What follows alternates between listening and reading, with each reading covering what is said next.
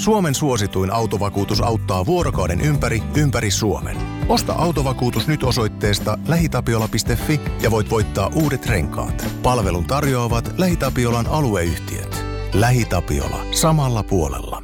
Ja sit mennään Kaukosen laidalle. Vei sarjan takaisin kotiin ja nyt on itsellä se ajatus, että se oli käännetty. Niin sä ajattelit, että tää on sitten Tampan sarja sitten seitsemässä pelissä? Joo, mä en, mähän, sä oot sanonut, että Colorado seitsemästä ja mä oon sanonut, että Tampa Bay kuudessa. Tämä on Kaukosen laidalla NHL Podcast, joten otetaan seuraavaksi Askiin ohjelman juontajat Veli Kaukonen ja Niko Oksanen. Kyllä, täällä jälleen ja tota, nyt mennään tässä vähän tälleen suuren maailman systeemillä, että otetaan Carcast ja Oksanen, missä kohtaa sä oot nyt tässä Suomen maata matkalla? Joo, tällä kertaa täytyy tehdä pieniä muutoksia näihin meidän äänit- äänittelyhommiin, koska Oksanen on viettänyt juhannusta Oulussa kilpailessa ja kävi työntämässä kuusi kertaa Uulaa ja nyt ajellaan kohti, kohti Kaarinaa ja trippimittari näyttää 558 kilometriä tällä hetkellä tällä päivällä kilsa, joten en ihan kotiin asti kerennyt, että keretään, mm. että keretään äärittää tätä, niin ho, nyt, nyt kävi näin. No, nyt kävi näin, mutta sulla joku parista kilsaa vielä kotiin. Mutta ajattelin, että poikkean tuossa poikkean tuossa tykönä kahvilla ja kaikkea muuta kivaa, niin ei tässä sen kummempaa. Kyllä, kyllä. Mutta toivottavasti tämä nyt ei ole ihan täysin karsea kokemus sitten näille meidän kuuntelijoille, että et, et jaksaa tämmöistäkin kuunnella. Mutta tämä on tosiaan yksittäinen jakso tehdään tälleen, että, että pahoittelut tästä. Joo, ei ruveta jatkossa äänittää niin, että istun autossa ja ajan johonkin määrän päähän, koska se tulee kalliiksi tälle podcastille, koska polttoaine on kuitenkin aika kallista nykyään. Niin, se, se on totta kyllä. Mutta tota, lähdetään noista otteluista liikenteeseen sitten, ja viimeksi kun ääniteltiin, niin ottelusarjat oli, tota, tai ottelusarja oli 2-1 Coloradolle, ja nyt se on sitten tällä hetkellä, niin se on 3-2. Niin mitäs fiiliksi tällä hetkellä Nikola on ottelusarjasta? Öö, no mä olin nelospelin jälkeen suhteellisen varma, että oli tässä, mutta sitten Tampa, Tampa heitti pitospelissä hienon tota, vasta-argumentin minun ajatukselleni ja vei sarjan takaisin kotiin ja nyt on itsellä se ajatus, että se oli käännetty. Niin, että sä ajattelit, että tämä on Tampan sarja sitten seitsemässä pelissä? Joo, mä en, mähän, sä oot sanonut, että Colorado seitsemässä ja mä oon sanonut, että Tampa Bay kuudessa, mutta... Se, mutta se tota, ei tapahtuu.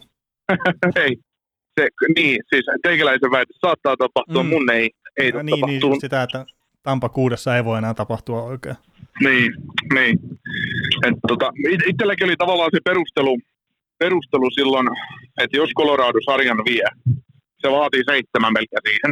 Että kyllä mä oon niinku sillä, sillä tavalla itsekin idiootti, että mä kävin lyömässä aika ison lyönnin Coloradoon tuohon vito- vitospeliin, mutta, mutta tota, täytyy sitten taas huomata, että kuin pässistä on, että kun ei luota omiin ajatuksiinsa. Että, että, että. Mutta kyllä se, oli, se tuntui siltä sen nelospelin jälkeen, että Tampa on lyöty, mutta eipä se nyt ollut. Niin. Ja siis tuo nelospeli oli silleen mielenkiintoinen, että se oli taas mun mielestä etenkin siinä alussa, niin se oli sarjan pa- paras peli just Tampalle. Mutta sitten, että mitä pitämällä se ottelu eteni, niin sitä enemmän se meni Coloradolle se peli. Ja sitten tietenkin se ää, jatkoaikahan oli sitten ihan yhtä päätä enää. Et se oli vaan ajan kysymys, että missä kohtaa se Colorado tekee sen maali. Ja sitten siinä oli tämä kiistanalainen vaihto tietenkin ja näin, mutta että to, toisaalta siinä tuomarit pisti pillit taskuun ottelun lopussa tai viimeisessä erässä, niin ne jätti selkeitä jäähyjä puolia toisin viheltämättä, niin mä ehkä enemmän kysyisin, että oliko se vain ajan kysymys, että tuommoinen ihan selkeä tuomarivirhe sitten ratkaisee sen pelin. Niin, ja tuomarivirhe ja tuomarivirhe, että, että No on se siis... 7-6 oli. no joo, siis jotain Tampalla oli enemmän pelaajia jäällä, ei siinä, mutta sitten jos, jos se nyt Kadri oli se pelaaja, joka tuli McKinnonista jäälle, niin kyllähän se aika pitkään kerkesi olla siellä surffailemassa ennen kuin McKinnon lähti vaihtoon sitten. Kun Joo, ainahan ei mene silleen, että sentteri vaihtuu sentteristä, mikä on myös hyvä muistaa siinä. niin. Mutta tota, no toisaalta siinäkin on hyvä vasta-argumentti oli jollakin, että olisi se Tampan pakit voinut yksi kolme vastatilannetta myös puolustaa. Ettei sitä ollut pakko päästä tekemään maali siitä. Kyllä. Mutta se oli hämmentävä maali muuten, että se oli ihan samalla tavalla ESPN-lähetyksessä ja sitten vielä satiin omassa lähetyksessä, niin sitä ei tajuttu, että se kiekko meni maaliin. Tajusitko sä itse, että se meni maaliin? Ää, siis alkuun en kerta se oli just se selostuskin, että se oli hämmentynyt, että, että Vasilevski teki hyvän torjunnan, mutta että sitten ihan sille ehkä puoli sekuntia, niin kuin sen selostuksesta, josta se oli maali, niin mä satuin huomaamaan sen kiekon siinä. Mutta en live-tilanteessa missään nimessä, en huomannut sitä, että se meni sinne maaliin. Joo, itse, itse se live-tilanne mulle oli, oli sellainen, että mä katsoin, että Vasilevski torjui kiekon päätyyn mm. tavallaan, että se meni, se veto meni läpi Vasilevskista, niinhän se menikin, mutta se meni maaliin, että, niin. että se tavallaan torjui kiekon läpi, läpi, mutta se tota, meni, me olisi mennyt niin patjasta tai maalasta plekseihin tai sinne maalin taakse ja sitten mä rupesin miettimään, että mitä se, poppasko se kiekko niin päätylaudasta sitten takaisin Vasilevskille, kun Vasilevski pyöri siinä jäässä, mutta se olikin maalin katossa kiinni ja Joo. Tammerihan yritti ovelasti käydä viemässä kiekko pois tältä maalista, mutta ei se onnistunut siinä. no, eikä se joku kamera huomannut kuitenkin. Se kerkesi hetken Joo. aikaa olla siinä. Joo, mutta siis, Joo. no tietenkin sitä verrattiin siihen Patrick Kanein Stanley Cupin ratkaiseen maaliin ja näin, mutta että hyvin, hyvin erikoinen ratkaisu siis silleen, että joukkue, jota Kadri itse tiennyt, että se meni maaliin ja sitten oikein kentällä olevat pelaajat kukaan ei tiennyt, mutta ilmeisesti Coloradon vaihtopenkillä oli sitten ensimmäinen tieto siitä, että sehän oli maali, että ne näki sen kaikkein parhaiten. Joo. Se tota noin, itse asiassa, jos nyt halutaan tuohon tohon peliin tietysti tota, otetaan vielä kiinni ja tarkemmin näihin niin kuin, sääntöihin ja mietitään niitä vaihtovirheitä, niin mähän tota, mä kommentoin sitä Twitteriin silloin seuraavana päivänä tai sen maalin jälkeen tai silloin aamulla asiaa, että mun mielestä, kun siitä tuli sitä jupakkaa kitinää puoli sun toisin, niin mun mielestä tämmöisissä tilanteissa pitäisi olla suurempi tulkinnanvara, koska mä en ole ikinä ymmärtänyt sitä, että minkä takia täytyy viheltää jäähy ää, liikaa miehiä kentällä tilanteesta, kun lu, lu, joku pelaaja menossa vaihtoon ja se luistim, luistimen terään osuu se kiekko. Niin, mutta eihän sitä nykyään viheltä aina. Ei aina, mutta mun mielestä niitä tulee kuitenkin yllättävän usein sellaisia härpäkkeitä siihen, että kun ei, no ok, ne pysäyttää kiekon, mutta, mutta ei ne pelaajat ole enää pelaamassa sitä peliä. Että niin. Se, just, niin ja siis kun se oli jossain vaiheessa oli melkein taktiikkakin, että heitetään sinne vaihtosekamelkkaan se kiekko ja toivotaan, että se osuu johonkin, kertaa se oli automaattinen jäähy. Mutta sitä tänä päivänä enää kuitenkaan ole. Joo. Mutta just se, että missä kohtaa se vaikuttaa peliä ja muuta, niin se on just hyvin tulkinnanvarainen juttu. Ja sitten, että haluat, että on tulkinnanvaraisia juttuja jääkiekossa enemmän vai vähemmän, niin sekin on varmaan mieltymyskysymys. Joo, no joo, no itse tosiaan vielä jatkoin sitä kommenttia Twitterin puolella näin, että että mulla on sinällään ihan sama, että vaikka puoli joukkuetta jäällä, mutta jos ne ei vaikka pelaamisen millään lailla, niin ei, ei siinä ole niinku mitään. Että, et sitten on tietysti, että jos, jos tota hyökkää seitsemällä viitä vastaan, niin on se tietysti aika ikävä, ikävää, mutta, mutta tota, mm-hmm. et, ja, sehän on ihan selvä, selvä homma, mutta, mutta, mutta tämmöiset tilanteet niin kuin toikin, että arvottiin sitten, että Tampella oli näin monta ja Coloradolla näin monta, että, että kyllähän niitä, ne vai, mä niin ymmärrän, että se vaihtovirhe jäähy siinä vaiheessa, kun siellä tapahtuu pelaajien kesken sekoilua, ja sitten siellä on just se nukuttu, nukuttu siinä vaiheessa, kun et joku on tullut kentälle, niin kaksi on hypännyt jäälle, kun on ollut ajatuksista jotain muuta, että niistä vihelletään. Mutta, mm. mutta onhan niitäkin tilanteita on tosiaan aika paljon, niin kuin nytkin säkin sanoit, että ei kukaan tiedä sitä, että kyllä se Kadri oli siellä jäällä pyörinyt, ja jos se oli tullut McKinnonista tavallaan, että, että kuinka kauan ne pyöri siellä kuudella miehellä, että, että niitä jää tuomareilta yllättävän, yllättävän usein vieltämättä, että semmoisia käy. Niin, ja siis No tavallaan se kuuluu siihen peliin sitten, just tuommoiset pienet virheet. Myös tuomareilta kerta pelaatkin tekee virheitä. Joo. Mutta sitten, ja siis jos me nyt mennään, kelataan taaksepäin, niin Tampa teki New York Islandersia vastaan suhko tärkeä maali sille, että niillä oli itsellään kuusi pelaajaa kentällä vuosi sitten. Niin Joo. sekin taas, että ne on itse hyötynyt sitä aikaisemmin ja nyt sitten tällä kertaa puras omaan nilkkaan, että, että sitä sattuu molempiin suuntiin. Ja se, se tietenkin, Kyllä. kun tämä tapahtuu Stanley Cup-finaalissa, niin se on ikävää. Mutta Joo. enemmän mua itseä siinä korpessa se, että poikkeudella sai telottaa pelaajia sinne päätölaihdotukseen ihan miten halusi, ja sitä ei ollut lähelläkään tulla jäähyä. Et, et. Mutta joo, joo se, oli, se oli tosiaan se hetkinen nelospeli, niin, niin Colorado hoiti sen, ja sitten tietenkin vitospeli odoteltiin sitä, että – Stanley Cup-juhlat sitten Coloradon kotikentällä pääsisi alkamaan, mutta että Tampa oli vähän, vähän eri mieltä siitä ja pelasi taas kyllä sarjan parhaan pelin siihen ja olisiko tämä nyt sitten tullut ensimmäinen peli, missä Colorado hävisi jopa maali odottamasta 5 vastaan 5 pelissä ja se kertoo siitä, että miten hyvin se Tampa on sitten pystynyt tulemaan tuohon sarjaan sitten kuitenkin myös pelillisestikin mukaan kautta pystyy sitten, mm, miten mä nyt sanoisin sen, ää, tukkimaan sitä Coloradon pelaamista. Että ehkä me voidaan sanoa, että se Tampakaan nyt ihan tota, ole tuurilla voittanut noita paria viimeistä mestaruutta. Joo, mä, mä, tota, mä näin Twitterissä jonkun semmoisen kommentin sen nelospelin jälkeen, että, että to, erä, erä, eräs jääkiekosta, jääkiekosta ilmeisesti jotain ymmärtävä komment, äh, ihminen olisi sanonut, että Tampan mestaruuspiirit voisi repiä katosta, että nyt tulee todellisuus vastaan, että tämä on tämä ei ole niin hyvä joukkue, mitä on, mitä, että se että kaksi mestaruutta olisi tullut tuulilla. Että nyt kun tulee oikeasti kova joukkue vastaan finaaleissa, niin nähdään todellisuus. Niin tota, mun mielestä se on aika raflaavaa, raflaavia kommentteja tuommoista joukkuetta kohtaa, että, että tota, niin, kun ei se ole sama joukkue tällä hetkellä kuin mitä se oli esimerkiksi viime vuonna tai sitä edellisenä vuonna. Niin, siis jos, ajat, jos ajatellaan, niin, kuin, niin käännetään asia niin, että viime vuoden Tampan rosteri tulisi pelaamaan tätä Coloradoa vastaan, niin mä väitän, että Colorado, Coloradolla ei olisi mahkuja tässä sarjassa. Äh, niin, no kun sitä just, että siitä kolmosketjusta on ollut paljon puhetta, etenkin kauden aikana, ja siis mä itse nostan sitä monta kertaa esiin, että, että mun mielestä tuo joukkue ei ole niin hyvä, mutta että okei, siis ne teki hyviä hankintoja sinne eritoteen Nick Paulin, mutta just tällä hetkellä, kun katsoo sitä joukkuetta, niin joo, kyllä totta kai ne, ne tarvii sitä täyskuntoista Preden pointtia, mutta toinen pelaaja, mikä olisi todella tärkeä tuohon, on se Jani Cord.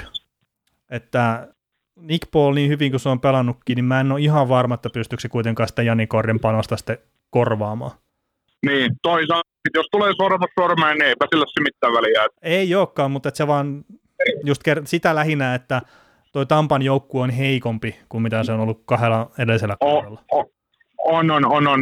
Ja sitä just niin kuin sanoinkin tuossa, että jos olisi viime kauden rosteri Tampalo nyt jo tosiaan Brainen voitti kentällä ja semmoisena, mitä se oli viime keväänä esimerkiksi, niin tota, ei taisi tais, tota, todennäköisesti ollut sitten joku uudesta Tampalle tämä sarja. Mm. Että se on, mun mielestä se viime vuoden Tampa, niin se on varmaan yksi, niin jos miettii ihan pelipaikoittain ja millainen on joukkueen rakennettu ykköskentästä kolmanteen pakkipariin, niin se on varmaan laadukkain, mitä on ollut siinä ei ole tavallaan ollut yhtään heikkoa lenkkiä. Mm, no siis se on ollut todella laadukas joukkue kyllä. Niin. Toki siis sit taas se, että Tampa pelutti tai Cooper pelutti 11-7 systeemillä, että oli 11 hyökkääjää ja 7 puolustajaa, koska niillä ei ollut koriperiä vielä silloin joukkueessa. Että ne pelutti vielä tota, Arunia ja Danilla nelosentteri viime vuonna.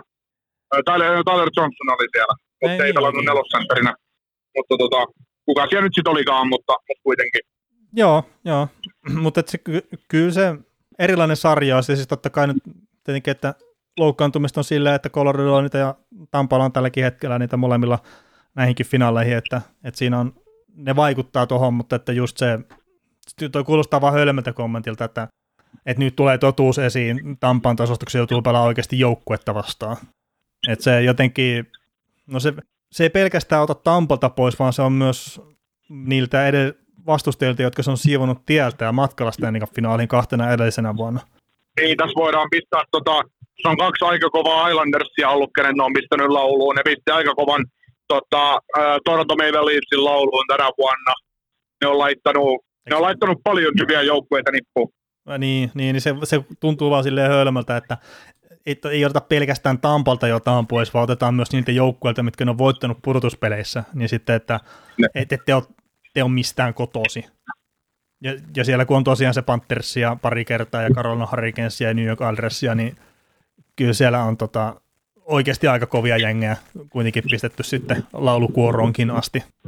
On, ja, ja siis jotenkin se tuntuu, se tuntuu myös tyhmältä, kun on ollut tässä keskustelua just näistä kahdesta edellistä vuodesta, että kun Tappa on voittanut erikoisolosuhteissa, että, että just se, että viime vuonna oli Montreal vastassa finaaleissa, että oli, ennen sitä oli Dallas, että, että ja tämmöistä että on ollut niin semmoisia joukkueita, jotka ei ansaitse paikkaansa sinne, niin sitten taas jos miettii sitä Dallasin kirjaa, niin ne pisti kuitenkin Dallas on Vegasin ja Rampan, Rampan Colorado laulu, et, ja Vegasikin pistivät viidessä pelissä silloin, että Vegas oli aika hyvä joukkue kaiken lisäksi silloin, ja sama niin kuin Montreal, että Montreal pisti tosi hyvän Vegasin lauluun, ne pisti tosi hyvän Toronton lauluun, niin ei, ei nekään nyt ihan paskoja ole. Niin, ja se Colorado, sillä on ollut mahdollisuudet päästä finaaleihin molempina vuosina. Että ei siinä. Ei. joo. joo, ja, jo, joo, ja sitten se, mietitään sitä Montrealiakin esimerkiksi viime vuonna, että se, että se, että ok, ne hävisi finaalit 4 ja 1, jos ne saattoi finaalista olla vastaantulijoita, ja kaikki sen tiesi siinä vaiheessa, kun ne finaalit alkaa, että ei tässä Montrealilla paljon saumaa ole. Mutta se, että, se, että siinä oli sitten se huippuluokan Tampa vastassa. Ja se Mm. just, että ja pe- pelit menee aina suhteessa vastustajaan. Eihän se, niin kuin, eihän se kerro siitä, että jos, Tamp- jos niin kuin tavallaan se oli, Montreal oli täydellinen matchup tavallaan Tampalle viime vuoden finaaleissa. Mm. Ja ne tiesi, että ne on, ne on jokaisella kenttäalueella ma- parempia ja maalivahtipeli menee melkein plus minus nolla. Niin vaikea siinä on voittaa. Niin, se on ihan totta kyllä. Joo. Mitä, mitäs mieltä, mitä mieltä me nyt ollaan Coloradosta? Coloradosta. Me ollaan Tampasta paljon puhuttu ja Tampan loukkaantumisista ja, ja tietysti niitä puutteita, mitä tuolla Colorado, Tampalla on, niin myös Coloradolla on. Että tietysti Girardo on ollut sieltä nyt kauan pois ja Nasem Kadri on edelleen todella puolikuntoinen, mutta pitäisikö meidän olla huolissaan Nathan McKinnonista? Mm, no en mä välttämättä itse olisi. Et siinä on tietenkin se suoraviivaisuus, olisi kiva joissakin tilanteissa. Että se tosiaan, että silloin kun se tulee vauhdilla alueelle, niin mun makuun ehkä liian monta kertaa se heittää sitten jarrut pohjaan ja lähtee hakemaan kakkosaallosta jotakin tai sitten uudestaan kiertämään vauhtia tai jotain tämmöistä. Mutta siis mä sanoisin, että me, McKinnonilla on melkein ollut vähän epäonneekin, jos nyt näin voi sanoa, just joissakin maalipaikoissa ja näin, että, että kyllä mä sanoisin, että se on pelannut jopa todella hyvää kiekkoa. Mutta niin, sit Niin. Siinä, siinä, siinä, kyseisessä joukkueessa on yksi aika hemmetin paljon kovemmalla tasolla pelaava pelaaja, ja se ei ole hyökkäjän paikalla. Niin. Ja nyt sitten tietenkin, ettei tule kellekään minä, mitään yllätyksiä tai väärinkäsityksiä, niin Keilmakaria tarkoitan. Joo. Mutta tota, ja palatakseni vielä ennen kuin mennään Makar, Makariin, niin tuohon McKinnoniin, että kun porukka manaa, että kun McKinnon kuin huonosti se pelaa tai jotain muuta vastaavaa tai kuin näkymättömissä hän on, niin nyt täytyy taas muistaa, että Tampa on vastassaan Tampa Bay Lightning ja, ja vaikka mä oon nyt pelutusta seurannut, niin mä olettaisin kuitenkin, että John Cooper peluttaa parhaita mahdollisia omia heppojaan, ketkä osaa pelata vasta, vastapelutusta, niin McKinnonia vastaan. Ja, ja kun on Stanley Cup-finaalit, niin on ihan selvää, että et jos sulla on, sulla Tampaa hyvä matchappaamaan pelaajia, että jos sulla on jostain Antoni Cirelli roi, roikkuu siellä, siellä, siellä sun punteissa koko ajan, niin ei siinä vaan yksinkertaisesti ole tilaa ja, tilaa ja aikaa ja sit niin paljon. Ja sehän olisi Tampalle ihan turmio, jos McKinnon saisi riahua. Niin samanlaisesti jos sai riahua esim. Nashvilleä vastaan. Ää, Niin, niin, niin tota, Niin, no siis kyllä se Sireli ja sitten mä sanon sitä puolustuksesta, niin McDonough on aika paljonkin jopa jäällä silloin, kun toi McKinnon on, on kentällä. Mutta tota, siis niissä kahdessa ekassa pelissähän, no tietenkin Penner pääsi peluttaa silloin myös McKinnon, että miten se itse halusi, ja mä haluaisin väittää, että niissä peleissä ne pelas enemmän just Stamkosia ja Kutserovia vastaan. Ja se nyt ei tietenkään sitten ollut Tampalle hirveän hyvä, ihan vaan senkin takia, että McKinnon niin vei sitä kiekollista peliä sinne te- tietenkin Tampan puolustusalueelle, niin sitten se nollasi sen Kutserovit sitä pelistä pois aika hyvin. joo. Et, et, sitten Tampassa, kun pelattiin ne pari peliä, niin se muuttui tietenkin siihen, että Sireli pelasi enemmän sitten McKinnonia vastaan. Mutta sitten taas tuossa, no mun mielestä Coloradossa, kun pelattiin tuo viimeisen pelin, niin aika paljon pelasi Kutserovita vastaan, mutta tämä Kutserovin kenttä oli tosi hyvä siinä pelissä taas.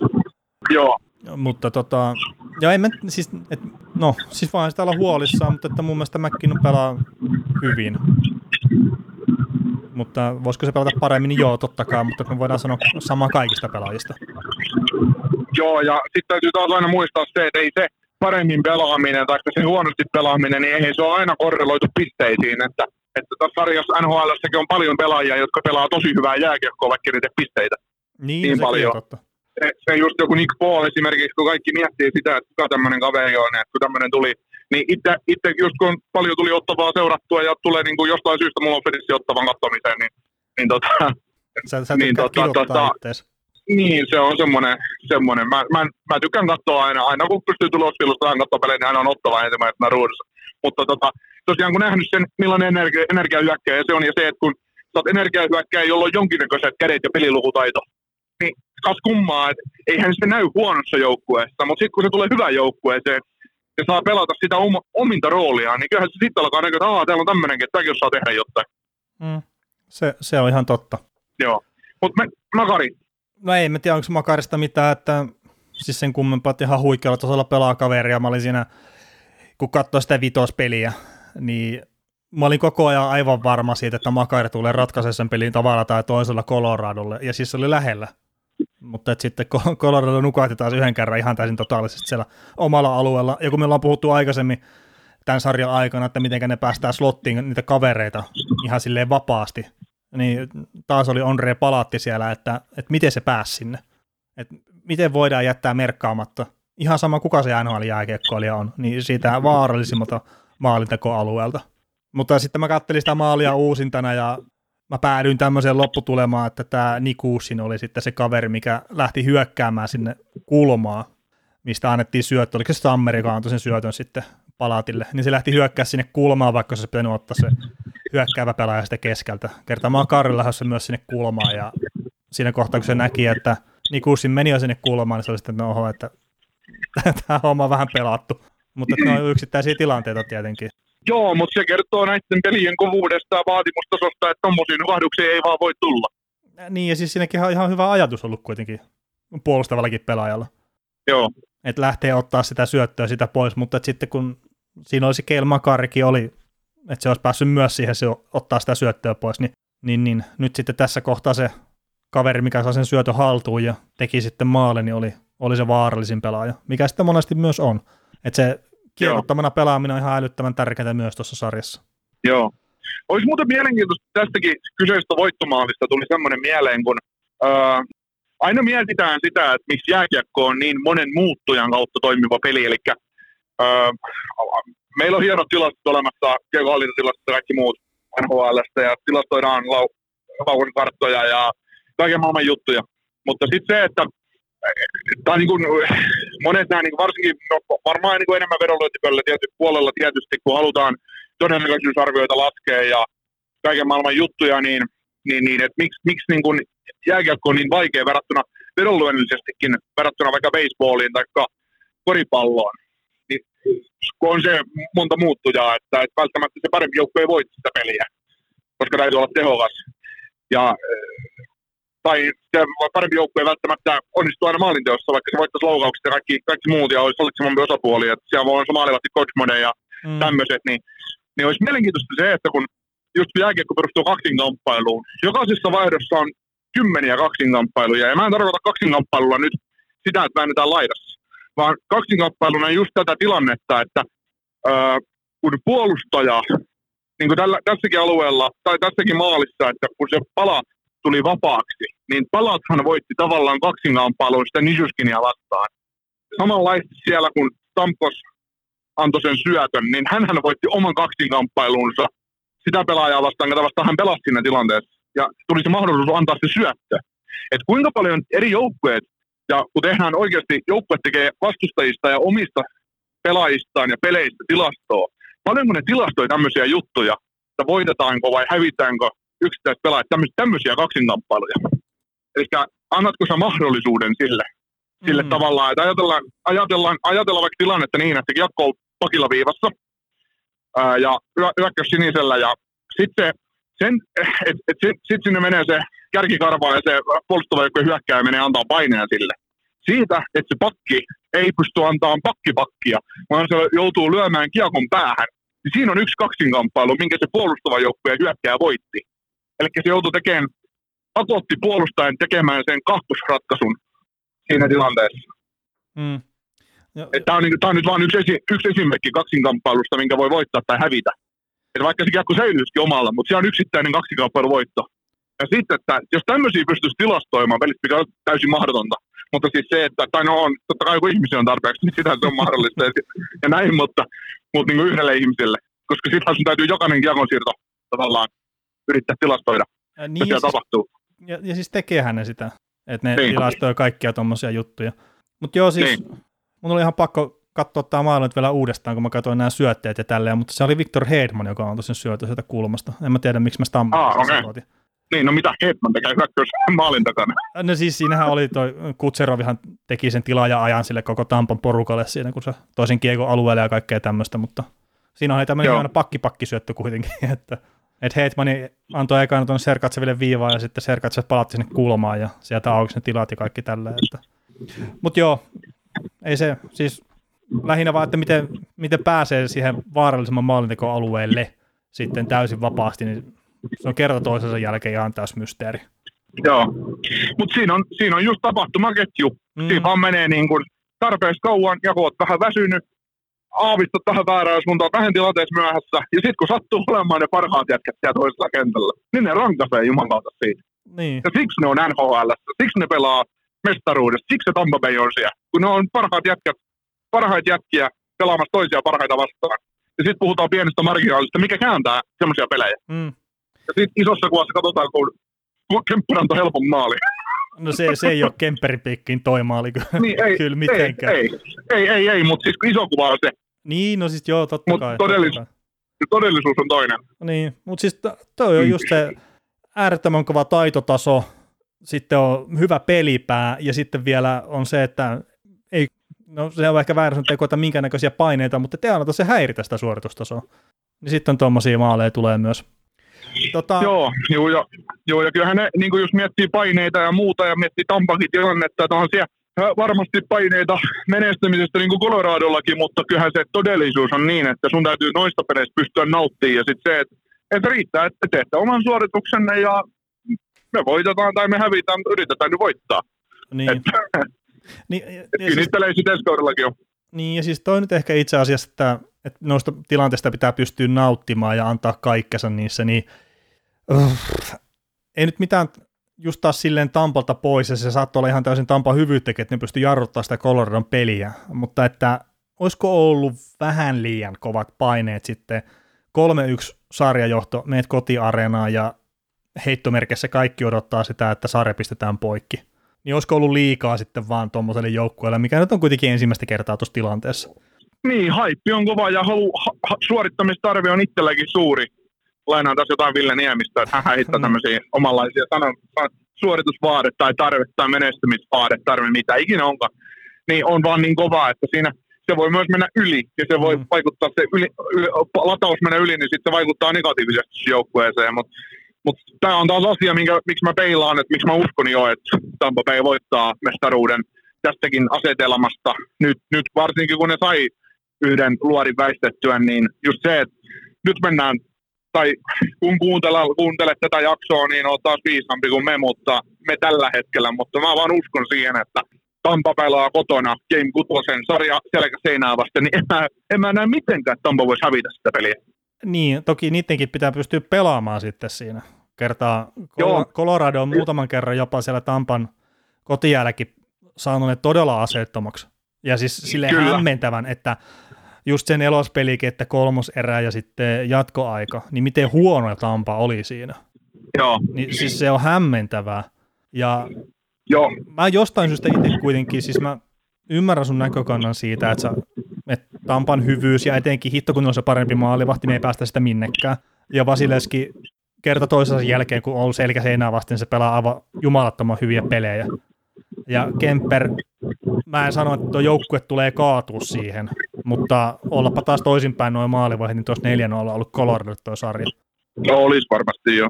mutta tota, mä siltikin mä, mä niin jotenkin uskon siihen, että se Colorado, niin on nyt helpompi mennä vieraspeliin. Ne on yhden pettymyksen ottanut, että, että se kirpas nyt kovasti. Ja ne on näissäkin pudotuspeleissä ne on taas niin näyttänyt sen heittomerkkejä se kerta toisensa jälkeen. Kerta, ne voitti kaksi sarjaa kuitenkin neljä munaa, mutta että just esimerkiksi tässä on tullut vasta, että se pieni takaisku ei haittaa, ne pystyy nousemaan siitä. Ja ne pystyy koko itsensä ja mä edelleenkin itse tällä hetkellä uskon siihen, että nyt kun tässä sunnuntai-iltana 2023 äänitetään tätä, niin meillä ei ole todellakaan mitään tietoa siitä, että ketkä kaikki edes pelaa. Et esimerkiksi se Nikusin, mistä me puhuttiin tästä muutaman kerran, niin se on tällä hetkellä mun käsityksen mukaan, niin kun se päätetään sitten tuon alkulämpöjen jälkeen, että pelaako vai ei. Onko se nyt ottanut sitten blogiin vai mitään, mutta se oli pikkasen sitten ontunut tuolla hallilla mennessään. Mutta Joo, ja se, siis se on iso juttu tietenkin, jos se ei pysty pelaamaan.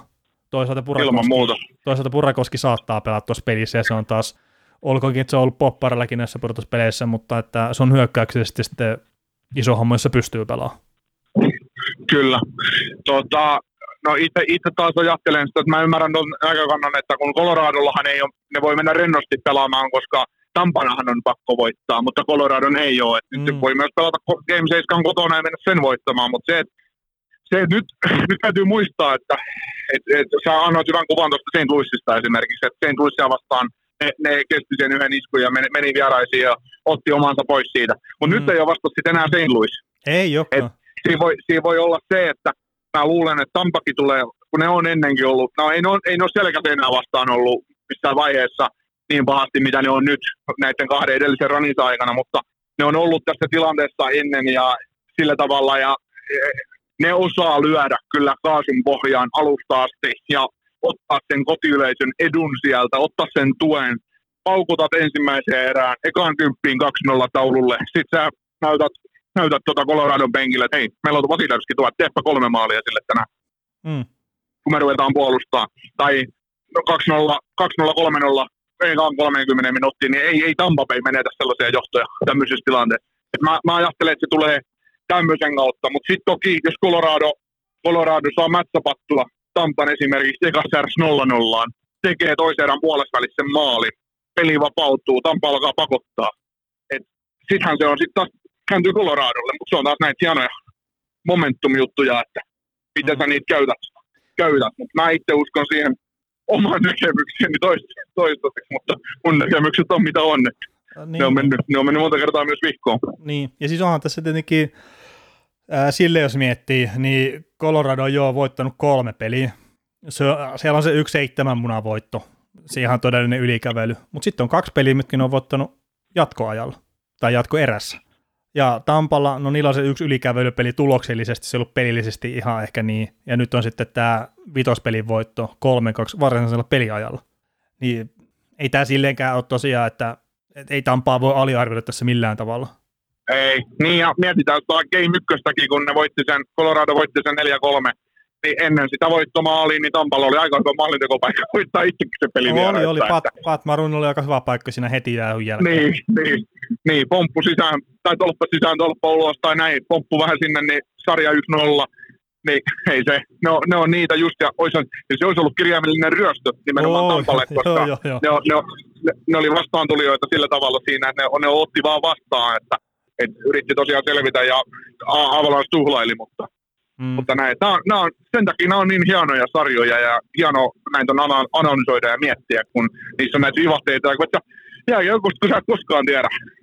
Mm. Ja siis no mun täytyy sanoa sulle, sulle ja siis no, meidän kuulijoillekin, mutta että siis on kiva, että tämä sarja on edes jollain tavalla herännyt henkiin. Kerta kolmen ensimmäisen pelin jälkeen, niin kun me ruvettiin äänettää, että kun me, mekin juteltiin tästä sarjasta, niin mä vähän harmittelin sitä, että kun tämä on semmoista vähän niin kuin huonoa runkoseräläpsyttelyä.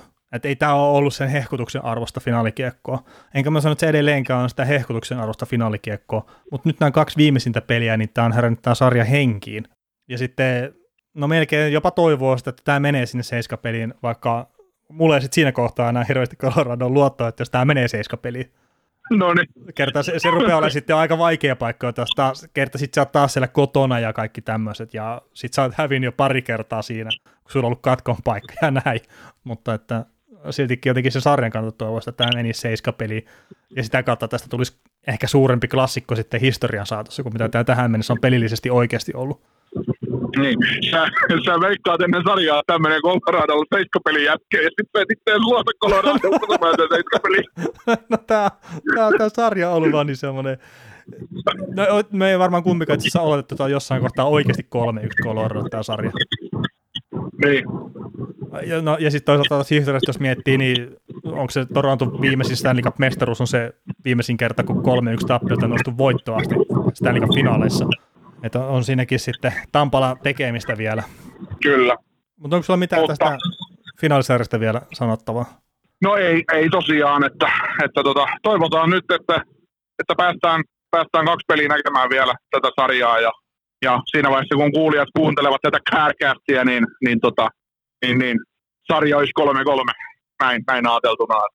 Mm. Se on, se on jääkiekko. Mä, mä ymmärrän Colorado faneja ja muita, että saattaa ahdistaa, mutta se on meille, meille, meille neutraaleille katsojille, niin se on, ja jääkiekko-faneille se on, olisi hienoa nähdä seiskapeli, ja nähtäisikö siitä sitten eeppinen 0-0 vääntö. Kolme jatkoerää ja, ja kaikki tämmöiset. Sitten Tampa hyökkää seitsemällä miehellä neljää vastaan ja tekee voittomaaliin. Mm, kamppaa vielä siinä joku puolustaja sitten. Niin. Kempperi ilman mailaa ja maskia maali edes. Hei, pakko muuten nyt kysyä tästä.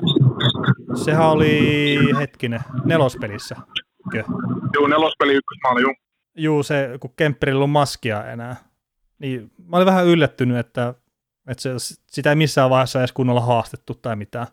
Niin, en mä tiedä, voiko sitä haastaa, mutta mun mielestä tuomari, jos vet, siinähän osuu vetopäähän.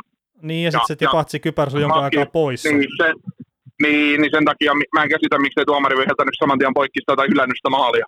Koska, niin, niin, niin. Se, koska siinä ei maali, maalivahdolla rikkinäinen varuste yksinkertaisesti. Ei, pelin ei kuulu jatkua silloin, että onhan se muissa peleissä, että osuu, kiekko osuu maskiin ja maalivahti nostaa käden pystyyn, niin tuomari viheltää poikki. Mutta nyt sitten jostain syystä tuomari oli saman tien näyttämässä, mm. näyttämässä maalia. Niin, ja, sekin on, ja sekin on jotenkin just harkintaan tai tämmöiseen liittyvä, että sitä ei ole pakko pistää poikki heti. Ja sen takia maalivahti monesti sitten heiluttelee se kypärän pois päästä, että sitten se on pakko pistää poikki. Toki eikö näissä pudotuspeleissä ole tullut tämmöisiäkin, että ilman hanskaa, kun on yrittänyt torjua, niin on tehty maaleja. Eikö Mike Smithillä ollut ainakin tämmöinen, minkä se päästi? Ja, joo, joo oli. Joo, joo. Mutta siis tässähän nyt oli tässä viimeisimmässä pelissä, niin äh, Vasilevskihan teki silleen, että kun sieltä nyt auki se remmi sitä kypärästä, niin sitten ihan yksinkertaisesti vaan otti sen kypärän pois päästä ja sitten no ihan tekemään poikki hitto tämä peli. Ja, ja, ja, siitähän itse asiassa, jos sä teet sen tolla tavalla ja tuomari huomaa sen, niin sitähän voi saada jäähyn pelin viivyttämisestä. Joo, kyllä, kyllä. On, on itse asiassa on nähnyt NHL tänä vuonna semmoisia jäähyn, että pelin viivyttäminen just siitä, että on heilautettu maski pois päästä ja tuomari on Joo, mä en nyt tuosta heilauttamista, mutta siitä, että otat ihan kädelle maskin pois päästä, niin siitä mä oon nähnyt kyllä jäähyn. Oh. Okay. Niin kuin Vasilevski teki nyt. Ja mä olin heti sillä, että hei, hei, minkä takia te ette aina jäähyä tuosta, mutta mä oon ehkä liikaa Coloradon kelkassa tässä nyt ollut. Joo. Otetaanko me muutamia uutisia tässä sitten, niin kuin pistetään karkasti poikki? Otetaan muutama mie- mie- merkittävä uutinen. Joo, hei, mä mainitsin tässä kohtaa, me ei hirveästi mitään mainostamisia tai muita ole otettu, mutta että 13.7. vapaiden markkinoiden ensimmäinen ilta pistetään YouTubeen live-lähetystä, niin ottakaa kanavaa seurantaa, ja sen löytää kyllä YouTubesta ihan silleen, kun pistää kaukosen laidalla sinne hakukenttään, niin aivan varmasti löytyy se kyseinen kanava sitten, mutta me mainostellaan tota ja pistetään Twitteriä ja kaikkea tonnekin sitten lähempänä noita viestejä. Mut tota... Joo, meillä oli ainakin ensimmäisen mainostuksen jälkeen meillä nousi tilaajamäärä aika paljon siellä. Me, meidän mittakaavalla siis paljon. niin, paljon. Kyllä, kyllä. No, no, jos siellä on joku 100, alle 150 tilaajaa ollut ja nyt on yli, niin on se siihen prosentuaalisesti se aika hyvä nousu. On.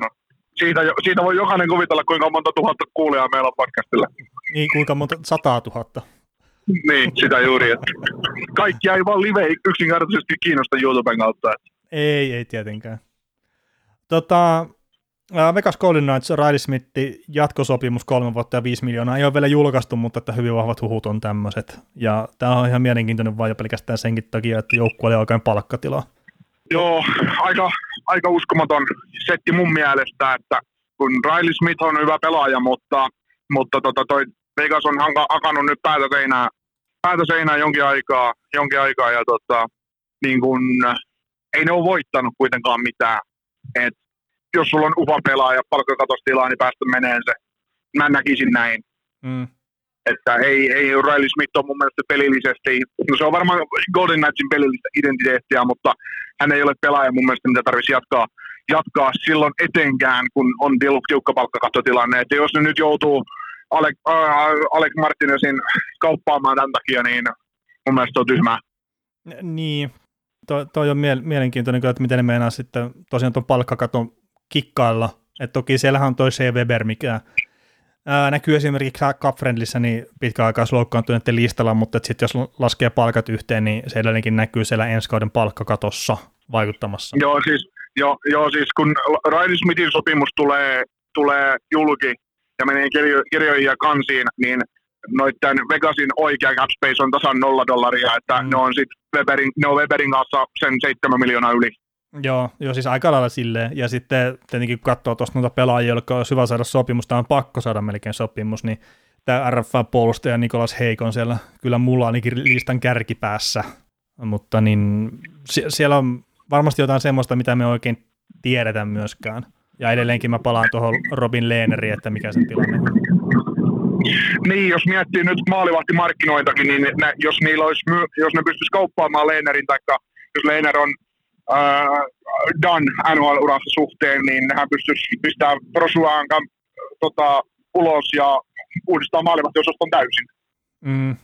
Toisaalta sekin on vähän riskaapeli tilanne lähteä taas uudelle maalivahti tandemilla jopa sitten kauteen. Niin, niin, se on, mutta ei toi, Vegas on tehnyt paljon outoja vetoja muutenkin, että ei nyt olisi ensimmäinen kerta. Kyllä, kyllä. No hei, sitten olisi vähän päävalmentajasettejä tuossa, että, että tietenkin suomalaisista ehkä suuri uutinen on se, että Paul Morris on nyt sitten Florida Panthersin uusi päävalmentaja, että se ei ollutkaan se Jukka Jalonen. Mitä ajatuksia sulle Paul Morris nyt herättää? Että mulle tuli vähän yllätyksen ylipäätään se, että hän haluaa valmentaa tulevalla kaudella. Niin, mitä, mitä sanoit äsken? Meni ohi. Niin siis, että mulle tuli vähän jopa yllätyksen, että Paul Morris ylipäätään haluaa valmentaa nyt tulevalla niin, kaudella. Niin, niin, joo, joo, kyllä. No tota, tietysti kun tuommoinen mahdollisuus tulee ja mieti, mieti joukkuetta, mieti joukkuetta, mieti olosuhteita ja näin, niin why not? Et kyllähän, se, kyllähän se on totta, että se saa tuohon puolen vuoden loman, niin kyllähän se helpottaa. No joo, siis toki Paul Morris itsekin sanoi, kun se oli tuossa haastattelussa, minkä kuuntelin, niin se oli silleen, että ei hän ollut yhtään varma, että hän haluaa ylipäätään valmentaa. Mutta sitten oli tämä haastattelu, haastattelukierrosta Panthersin kanssa, niin sanoi, että ensimmäisen haastattelun jälkeen hän oli varma, että hän haluaa hyppää tähän pestiin, kertaa se löysi uuden kipinän taas sitten tähän jääkiekkoon ja kaikkeen tämmöiseen. Että, että se oli kyllä, no taas suosittelen kuuntelemaan ton Jeff Mareksosta se haastattelu, että, että, se oli mun mielestä tosi informatiivinen ja hyvä haastattelu, ja Paul Morris on hyvä haastattelu tilanteessa ylipäätään. Oletko samoilla linjoilla tuosta? Joo, ei siinä. en mä, sä, sä tyhjensit pankki aika hyvin. Niin, ei, mutta siis mä, että oletko samalla linjalla siitä, että Paul Morris on hyvä haastattelutilanteessa, että jos olet kattonut vaikka jotain pre pressejä tai tämmöisiä, mitä nyt Morriselta... Ei, no, kyllä, no joo, siis kyllähän se, kyllähän se osaa perata asioita ja on varmasti semmoinen, no just selkeä asioista. Et. Mm. Mutta kyllä mä niin John Tortorella nautin, no, Tortorella nautin kaikista niitä. Et. siis se, on, se, on, se on hyvin erityyppinen. Pressin kanssa ainakin. Kyllä. Joo, mutta siis tästähän nyt tuli tietenkin näitä kom- kaiken maailman kommentteja, että taas piiripeni pyörii ja kaikkea tämmöistä, että samat kaverit on, on koko ajan siellä päävalmentajan paikoilla ja näin, ja No se on osittain pitää paikkansakin, mutta että tällä hetkellä tuossa sarjassa on 12 päävalmentajaa öö, tällä hetkellä, jotka on ensimmäisessä pestissään NHL päävalmentajana, ja muun muassa sitten John Cooper ja Jared Bednar näistä finaalijoukkueista on molemmat semmoisia päävalmentajia, jotka on ensimmäisessä pestissään kyseisessä sarjassa. Niin, ja yli 30 prosenttia sarjan päävalmentajista, kun ensimmäisessä pestissä, niin ei se nyt ihan piiri pieni pyöri jo. Niin, no, mutta se, se on tietenkin, että, että miten näitä ottaa. Että, ja siis Paul Morrisestakin on just kaikenlaisia näitä, että se on hävinnyt eniten pelejä NHL 680. No, mä sanoisin, että tosi kivaa, että listalla on kakkosen tämmöinen kaveri kuin Barry Trotz, kolmantena Lindy Ruff, neljäntenä Al Albor ja vitosena Scotty Bowman, kutosena John Quenville. No, mikä tämä meinaa, niin sitä, että sun tarvii tehdä jotakin oikein myös tuossa saaresta päästä häviämään pelejä paljon. Että, että jos olisi hävinnyt 680 peliä ja voittanut nolla, niin sit mä ihmettelisin tota, että Paul Morriskin, että se on Winnipeg Jetsissä teki mun mielestä teki ihan hyvää työtä pääasiallisesti. Joo, oli ne kuitenkin konferenssifinaaleissa ja Jetsillä oli hyvä pelitapa ja sitten täytyy muistaa, että se oli kans, kun silloin kun se siirtyi Atlantasta Winnipegin tuo organisaatio, niin se oli ihan tätä paskaa. Niin, siis sekin ja, on totta. Ja, eikä sillä joukkueella ole ennen Conor Hellesäikkiä ollut ykkösmaalivahtia. Mm. Ja siis se on iso ei, ei, on, ei, ei Andre Pavelets, se oli hyvä maalivahti NHL, mutta ei se ollut mikään ykköskaliberin maalivahti. Ei. Et ei tuolla organisaatiolla, tuolla organisaatiolla ollut kaksi maalivahtia. Niin, siis se, se on ihan totta, ja sitten siinä, siinä kävi vähän silleen paska juttu, että silloin kun tämä Dustin Bufflin lopetti, niin se puolustus hajosi käsiin silloin yhtenä kesänä. Ja ne ei sitä missään kohtaa paikattua sitten oikein kunnolla. Joo, että kyllä siinä aika sidotut kädet on tavallaan ollut Morisenkin kanssa, että, että, tota, että mikä on, mm. että mitä, mitä, mitä Jetsin kanssa, että tietysti taas täytyy muistaa, että NHL on niin kilpailtu sarja, jos täytyy muistaa, että kuinka kova toi länsi on myös, että, että ei siellä huonoja joukkueita, että ei, ei, ei Jetsi ole niin huonoille hävinnyt, ja silloin, silloinkin, en mä nyt muista täysin sitä pudotuspelisarjaa Vegasin ja Jetsin välillä siellä konferenssifinaaleissa, mutta siinä oli täydellinen, täydellinen matchup sitten taas Vegasin kannalta, että hurmos joukkue, liiku, kova, liikkuva pelitapa, ja nehän luisteli tavallaan Jetsin pyöryksiin, pyöryksiin joo, siinä joo, sarjassa. Siis, siis, ja mehän juteltiin sitä saaresta silloin.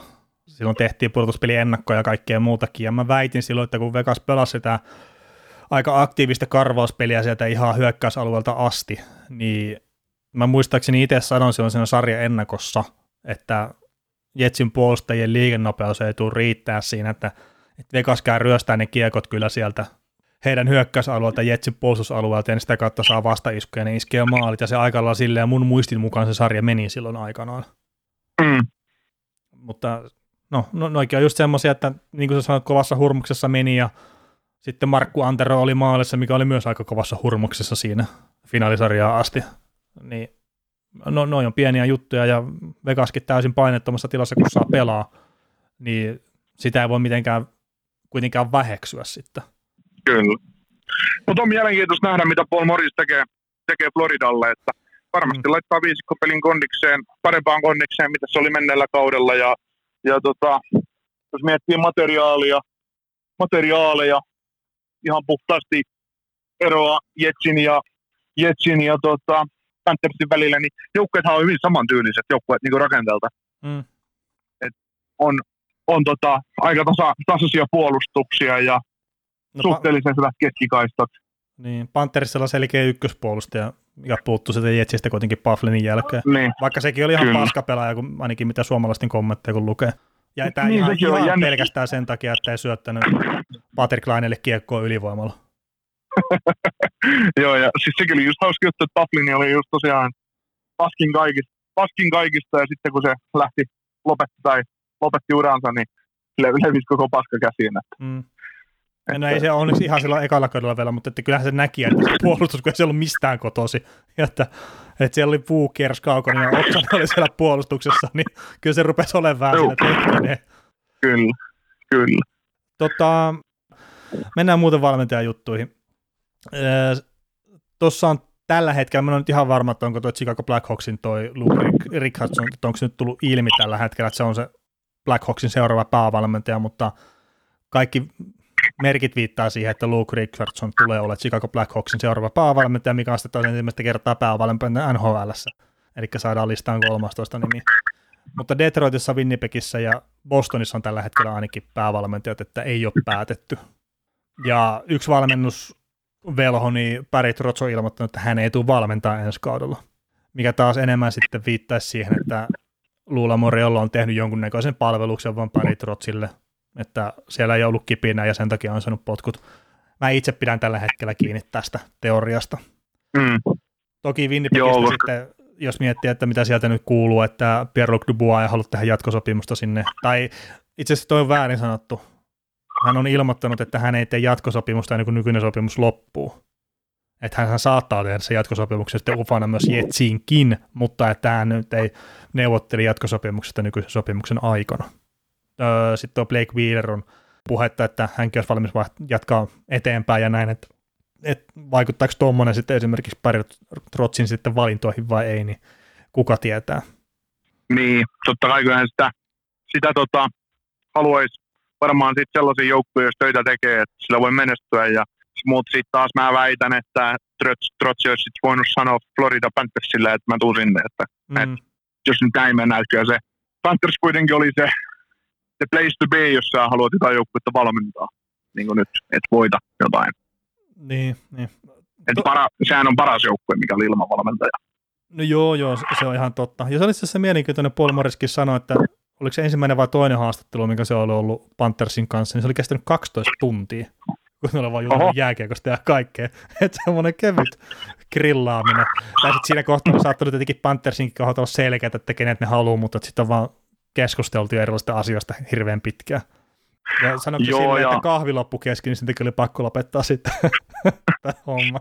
Niin, niin, kyllä se, mä, luul, mä luulen, että kun mennään NHL, NHL-halliin ja ruvetaan puhumaan rahasta ja jääkiekosta ja asiasta, niin siinä syödään ja sinne juodaan ja otetaan parit konjakit ja sitten taas juodaan ja tai syödään ja puhutaan ja mietitään. Ja, juodaan ja, joo niin, niin, kyllä se, no, mutta sitä, sitähän se on, että eihän se 12 tuntia piinopenkkiä sillä kun meidän, meidän podcast-äänitykset, että no, ei, no, no, siis tämä on, Tämä on muuten oikeasti aika piinapenkki nyt, kun on Suomessa vähän lämpimämpi. Sulla on varmaan ihan kiva siellä ilmastoissa autossa istuu, mutta... Ei, itse asiassa, itse asiassa sammutin auton juuri, kun olen tässä, tank- odotan tässä, että menen tankkaamaan. Niin, niin ah, okei, okay, okay, mutta siis mulla on varmaan 32 täällä sisälämpötila, että tämä on oikeasti piinapenkki.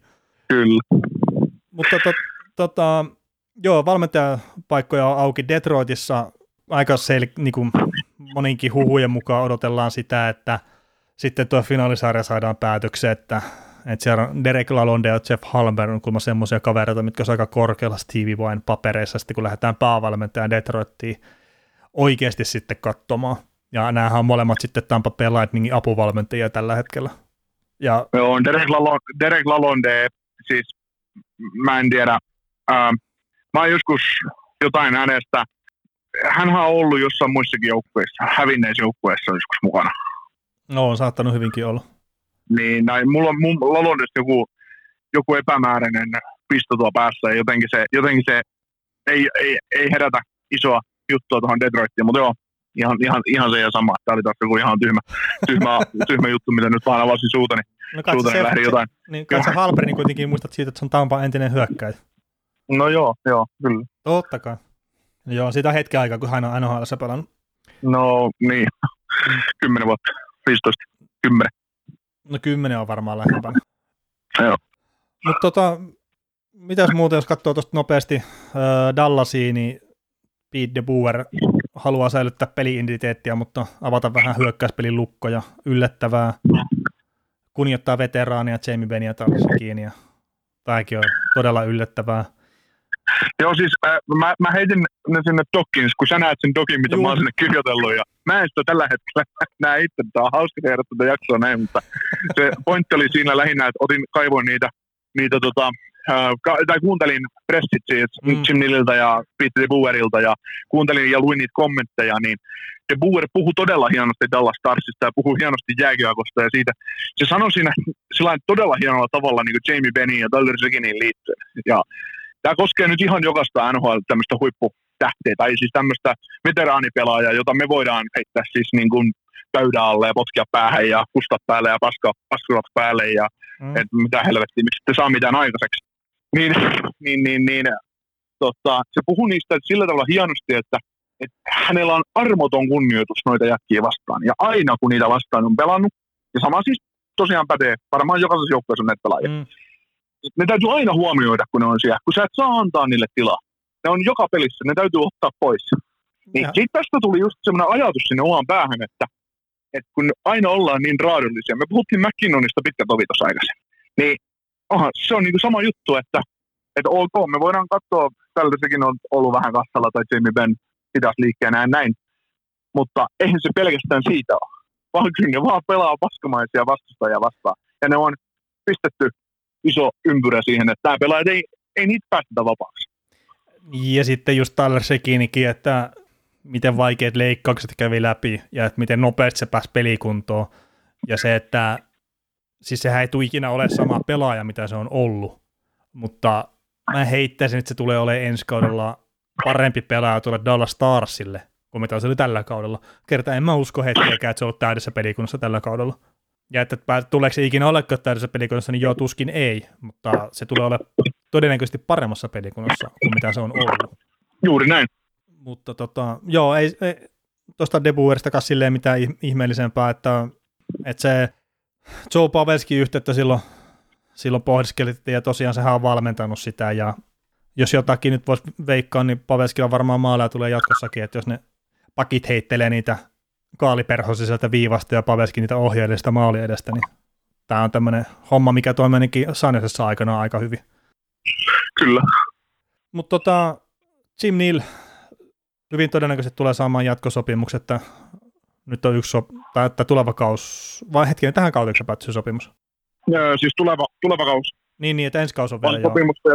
joo, mutta että parin kolmen vuoden sopimus, muistilisin, että näin oli näkevinen jossain huhuissa, että ollaan tekemässä, ja niin se Niil itse kyllä sanoi, että hänellä suunnitelmissaan pysyä messissä vielä ainakin muutaman vuoden ajan. Joo, ja he, ovat, he, ja he ovat, ja he ovat keskustelleet asiasta Koslarin kanssa, että se on vain järjestelykysymys, et, koska se tulee maaliin se sopimus. Niin, rahasta tarvii vähän neuvotella ja saada muutama taala sitten varmaan asiaajajankin taskuun. Kyllä, se, tota, siinäkin on mielenkiintoinen pointti se, mitä Jim Nielsen sanoi siitä omasta tilanteesta, että, että kun tämä GMnkin homma, niin tästä täytyy joka kerta, kun tehdään siirtoja ja nyt se hänen tämän kesän ykkösjuttu oli sa, se, nyt ensin saada se päävalmentaja. Hän mm. sai haluamansa päävalmentajan, jonka tunsi jo Detroitin ajalta, eli 20 vuoden tuntemus on sinne, että mikä kaveri tämä on. Mm.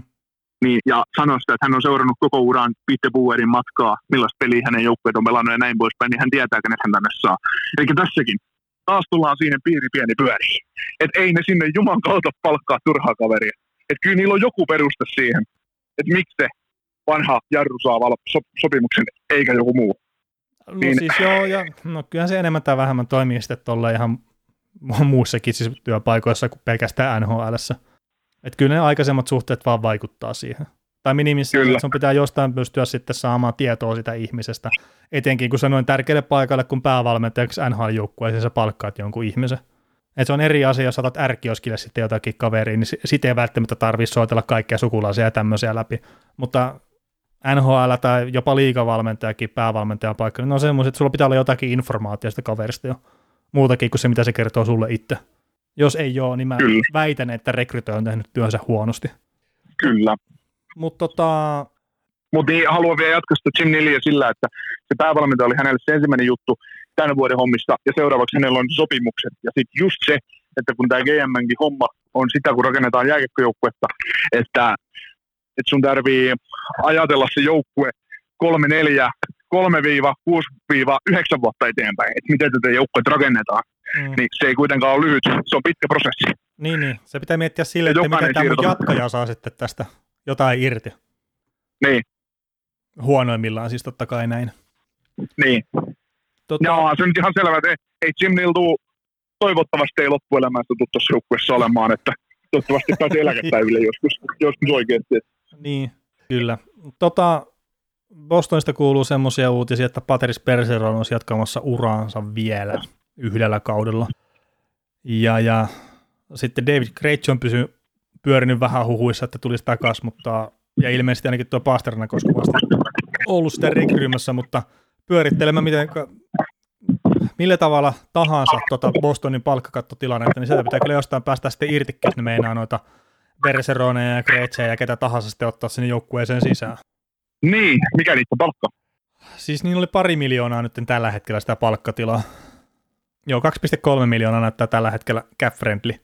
Et toki siellähän niin, on mutta... sitten näitä pitkäaikaisloukkaantuneita kauden alussa, mutta että oletusarvo varmaan on se, että ne ei ole siellä koko kautta. Niin sitten siinä Joo. kohtaa pitäisi olla sitä tilaa siellä palkkakatossa. Joo, mutta mitä sä luulet, että jos Kreitsi ja Bergeron tuohon tulee, niin ja Bergeron nyt todennäköisesti tulee, niin tota, mitä heidän palkat tulee olemaan? No 2,3 miljoonaa ei tule riittää noihin kahteen pelaajaan. Ei, ei, saa, ei saa riittää, ei saa riittää Perseroniin. Mm. Toki hän saa tehdä se ratkaisu, että pelaa vaikka 700, mikä 750 tonnia, vai mitä se suurin piirtein onko se minimipalkka tällä hetkellä nhl mm. mutta että ei, ei, sen kannata tehdä, tai se ehkä tuleville sukupolville se, se olisi karhun palvelus, jos tämänhetkinen selkkevoittaja tai hallitseva selkkevoittaja sitten tekisi tuommoisen minimihintaisen lapun tuonne NHL-nimiseen sarjaan. Enkä me, no ei sen Kreitsinkään tarvitse pelata kyllä varmaan alle puolentoista miljoonan lapulla. Että. Toki siellähän on ollut huhuja sitten, että Nick Foligno ostettaisiin ulos sopparista, ja siitä tulisi semmoinen 1,8 miljoonaa tilaa sitten tonne tulevalle kaudelle, ja sitten reipas 930 tonnia Pekkaa sitten seuraavalle kaudelle. Mutta tota, kyllä siellä varmaan jotakin muutakin tarvitsisi tehdä sitten pelkästään kuin ostaa Foligno ulos. Kyllä. Tota, Tuossa näitä muutamia palkintoja jaeltiin sitten vielä myös tällä viikolla, ja Hartti ei varmaan yllätä, että meni Auston Matthewsille, Conor McDavid oli kakkonen, Igor Sestjärkin kolmas. Onko mitään sanottavaa Hartista? Ei. No niin, Ted Lindsay, eli pelaajat äänesti myös omasta mielestään parhaan pelaajan Auston Matthews. Ei varmaan siitäkään mitään. Ei lähdetä pelaajia dissaamaan siitä, että ne valitsee tämmöisen. ei, ei tarvi. no, kyllä mä siitäkin näen semmoisen poikkeavan mielipiteen, että, että paskasti äänestetty, mutta se on vähän ikävää kyllä, että lähtee pelaajille sanomaan, että ette tiedä, kuka on oikeasti hyvä pelaaja tässä sarjassa. No se on vähän kuin lähteä sanoa GMlle, että ette tiedä, kuka on maanata. Niin, no joo, nyt kun otit tuon e- esiin, niin, niin Vesinähän meni Igor Sestjerkinille. Ja, ja tota, 29 ykkösääntä sai, niin kolme siis äänesti jotain muuta, ja Fredrik Andersen, Andre Vasileski ja Ilja Sorjokin oli sitten nämä ykkösäänet, mitkä meni Sesterkinin ulkopuolelle. Tämä on aika tämmöinen selkeähkö voitto, sanotaan näin. Juu. Ja sitten ni, niistä, mistä se sanoi ykkösääntä, niin se sai kakkosäänen kuitenkin. Hmm. Tota, Norris Trophy. Me pohdittiin silloin yhdessä jaksossa, että onko Kelmakar voittanut Norrista vai ei, niin no nyt se on voittanut sen. Tämä oli ehkä pieni yllätys kuitenkin sitten. Tai ainakin me oltiin Niin, molemmat ehkä Josin kelkassa. No joo, se, että sä 90 pistettä tehneen, tehneen pakin, niin sivuuta, niin on se tietysti. Joo. Ja siis tämäkin, että Roman Josilla on enemmän ykkösääniä kuin Kelmakarilla, mutta sitten täällä on esimerkiksi yksittäinen äänestäjä, jolla se ei ollut top vitosessa ollenkaan, esimerkiksi tuo Roman Josi, mikä ei sitten taas ihan, että miten helvetissä, A- anteeksi nyt mun ranskani, mutta että et ei. Et miten- sä voit äänestää tuolla tavalla? Niin. Ja siis mä en ole vielä itse nähnyt niitä listoja missään, että, että onko niitä julkaistu, että kuka on äänestänyt ketäkin. On, on, on. Siis on, Tänä Montrealin, toimi, Montrealin toimittajat ei äänestänyt esimerkiksi Erik Engelsia ottamatta, niin, ja etenkään ne ranskalaiset toimittajat Montrealissa niin ei äänestänyt esimerkiksi Matthewsia ja Hartti. No, mutta se on hyvä tällä, että tehdään puolueetonta toimittajatyötä. ja eikä siis, Joo. no, niillähän saattaa olla perusteltu näkökantakin se, että minkä takia Matthews ei Joo. kuulu harttiin, mutta et silleen jännää, että Montrealin toimittajat, Joo, arvaas, arvaas ketä myös äänesti Hartti. ja varmaan Josh Andersonia. Ei, Jonathan Huberdo. Joo, joo. Joo, mä, mä, siis mä luin sitä, lu- luin niitä listoja vaan, ja osu, osu vaan silmään, että ne Montrealin toimittajat oli kaikki Huberdo, Huberdo, Huberdo, Huberdo, että onko Huberdo kotoisin sit jostain Quebecistä tai Eikö se ole, tuolta läheltä. eikö se ole sieltä jostain? Niin, niin, niin sit kas kumman se ääni meni sinne, että eihän se, Mm.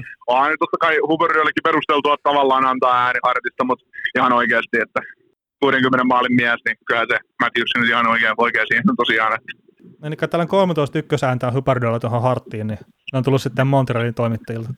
no melkein, melkein joo. Joo. Auston Matthews on 119, että ihan ei riittänyt tuohon kampeamaan sitä ykköspaikalle. Joo, ei. ei. Joo, tota, tuosta Norriksesta ihan vaan sen verran, että siis toi Josi oli silleen mielenkiintoinen, että esimerkiksi Jeff Marek, jos mä nyt ihan väärin muistan, mitä hän jutteli, niin hän oli jättänyt sen top kolmosen ulkopuolelle. Ja perustelut oli siinä, että Roman Josi ei pelaa parhaita pelaajia vastaan, vaan se on se Matias Ekholmin pari sitten. Niin mitä mieltä sä oot tosta? Kertaa siis se pelaajahan ei itsessään määritä sitä roolia, mikä sille annetaan. Niin. No tota, Roman Josi monena iltana kuitenkin tuppaa pelaamaan jopa lähemmäs 30 peli, minuuttia pelissä, että, että miten sä nyt sen sitten pyörität. Niin. Ja kun siis toi Mm. Elliot Friedman ihan hyvin sitä mun mielestä opponoi siinä, ja se sanoi silleen, että ehkä ne Näsvillessä vaan löytyi sen parhaan tavan saada Romaniosista kaikkea eniten irti. Ja sitten se teki tuommoisen määrän pisteitä ja kaikkea.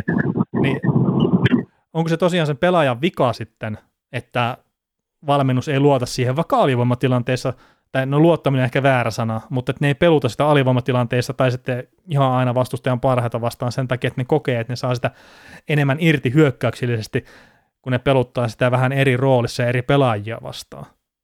Niin. Se voi olla ihan totta ja että kyllä, kyllä mä niinku, tai niin, nämä on just semmosia, semmosia asioita, että kyllä niinku, jos mietitään ykköspuolustajia, varsinkin kun Roman, jos nyt ei pelkästään hyökkäävä puolustaja, mun mielestä se on todella laadukas all-rounderi, niin kuin just Mm. joku Hedmani, että, että se varmasti joku Makar tulee kasvamaan siihen rooliin, että, että nyt on kovat hyökkäystehot ja näin, mutta puolustus vaan paranee ajan saatossa. Miten se nyt aina menee hyvillä pakeilla, että Niin paranee, para- puolustaa. Joo, siis paranee Makarin puolustaminen varmasti, siis mun mielestä se on nyt hyvä omankin päähän, ja ihan vaan sen takia, että se on yksi niitä harvoja puolustajia tässä sarjassa, jota ei tulla luistelemalla kiertämään. Että Niin. jos se on vain yhtään siinä tilanteessa mukana silleen, kun se kuulus olla, niin Keila Mokari ja sä et tällä hetkellä kierrä luistelulla. Ja se on ihan sama, kuka se pelaaja on. Joo, Mac, McDavid joutuu uhriksi esimerkiksi noissa konferenssifinaaleissa, mutta joo, Niin, joo, tota, ja siis, se, se niinku, niin, sano vaan. niin, ja siis että eihän se ole mikään Chris Pronger-tyyppinen puolustaja sitten, eikä tule ikinä olemaankaan, mutta että sen puolustaminen on hyvin erilaista ja se enemmän perustuu siihen luistelu- ja mailapelaamiseen. Juu, mutta on peli erilaista. Oh, no siis sekin on totta, jos olisi Chris Pronger nyt, niin se, että Prongerkin pelasi parhaana iltana varmaan lähemmäs 40 minuuttia, nyt se olisi jäähyssä lähemmäs 40 minuuttia, että, että jos, Niin. se, jos se pelasi samalla tavalla. To, toisaalta huipuissa on Niin, se, se hyvä puoli, että ne pystyy sopeutumaan niihin erilaisiin olosuhteisiin. Joo, Joo, nämä, nämä on just sillä jän, jänniä niin tilastoja, joita ajatella, että oli, niin kuin just piti sanoakin, että Prongari tulee jälleen nykypäivän lätkää, voi kerkeä viisi sekuntia alle, niin sitten on boksissa, kun se saa huitamisesta kakkoseen. että, tota, sama juttu, kun katseli jotain vanhoja koripallotilastoja ja jotain levypallotilastoja, että kun ne et ihmetteli, että miten joku ennätys yhden ottelun levypalloista voi olla joku yli 40 mm. Will Chamberlainilla NBAissä niin sitten mulle selkisi se, että aikoinaan, hänen aikoinaan, niin NBA-koripallossa niin hyökkäysaika oli noin 5 sekuntia, niin kun pallo oli ilmassa, että siinä, siinä ei paljon pyöritelty. Että jos 24 sekuntia on aikaa heittää, niin 5 sekuntia pallo irti. Että mm. ilman, ilman, kun tuli hallintoja niin paljon enemmän, niin tulee kyllä reboundejakin. Että. Ja niin, niin. ja no, kun toikin pitää, siis mä koripallosta silleen mitään ymmärrä, mutta että – että koripallossa ja jääkiekossakin pitää vaan ymmärtää, että se miten erilaista se peli saattaa olla eri aikakausina. Et esimerkiksi kun koripallossa silloin kun Michael Jordan pelasi, niin silloinhan ei esimerkiksi kolmosia heitelty yhtä paljon kuin mitä nyt tänä päivänä mun ymmärtääkseni heitellään. Et Jordan esimerkiksi teki suurimman osan pisteestä kahden pisteen heitoista. Mutta joo, tota, onko sulla vielä mitään sanottavaa tässä, ennen kuin pistetään pakettiin tämä kyseinen jakso? No ei, tämä on tämä mun, mun matkani mennyt su- todella lupa, äh, tota, mukavasti tässä, että että, tota, että puolet on vielä, vielä jäljellä ja, ja tästä nyt siitä, mistä, mistä lähdettiin äänittämään ja mihin, mihin ollaan päästy, että, että hienoa, että järjestyi näin ja toivottavasti meidän kuulijat ymmärtää ja kokea. Pala, tekee semmoisen pienen nostalgiatripin sinne kauhustilaisilla alkuvaiheisiin, että mitä äänenlaatu on olla. Että. Joo, käy kuuntelemaan se ihan ensimmäisen jakson, mikä ollaan ikinä tehty, jos se on aikaisemmin sitä kuunnellut, niin mä väitän, että tämä on ihan ok, äänenlaatua vielä. Et, et, kyllä tämä huomaa silleen, että et ei ole tietenkään niin hyvä kuin sille, että jos olisit kotona oman koneen ääressä, mutta että tilanne nyt on tämä ja pyydä, haluttiin kuitenkin tehdä jakso tähän maanantaille, niin, niin tällä tavalla se onnistui sitten. Kyllä. Mut hei, isot, mutta... kiit- isot kiitokset mun puolesta ainakin kaikille ja mä että taas viikon päästä maanantaina seuraava jakso. Siinä kohtaa me tiedetään Stanley Cup-mestaria ja kaikki tämmöiset. Joo. Jäädään jännäämään, miten käy. Okei. Okay. Kuuntelit näköjään sitten ihan loppuun asti. Veli ja Niko kiittää. Ensi kerralla jatketaan. Kaukosella edellä podcast. Suomen suosituin autovakuutus auttaa vuorokauden ympäri, ympäri Suomen. Osta autovakuutus nyt osoitteesta lähitapiola.fi ja voit voittaa uudet renkaat. Palvelun tarjoavat LähiTapiolan alueyhtiöt. LähiTapiola. Samalla puolella.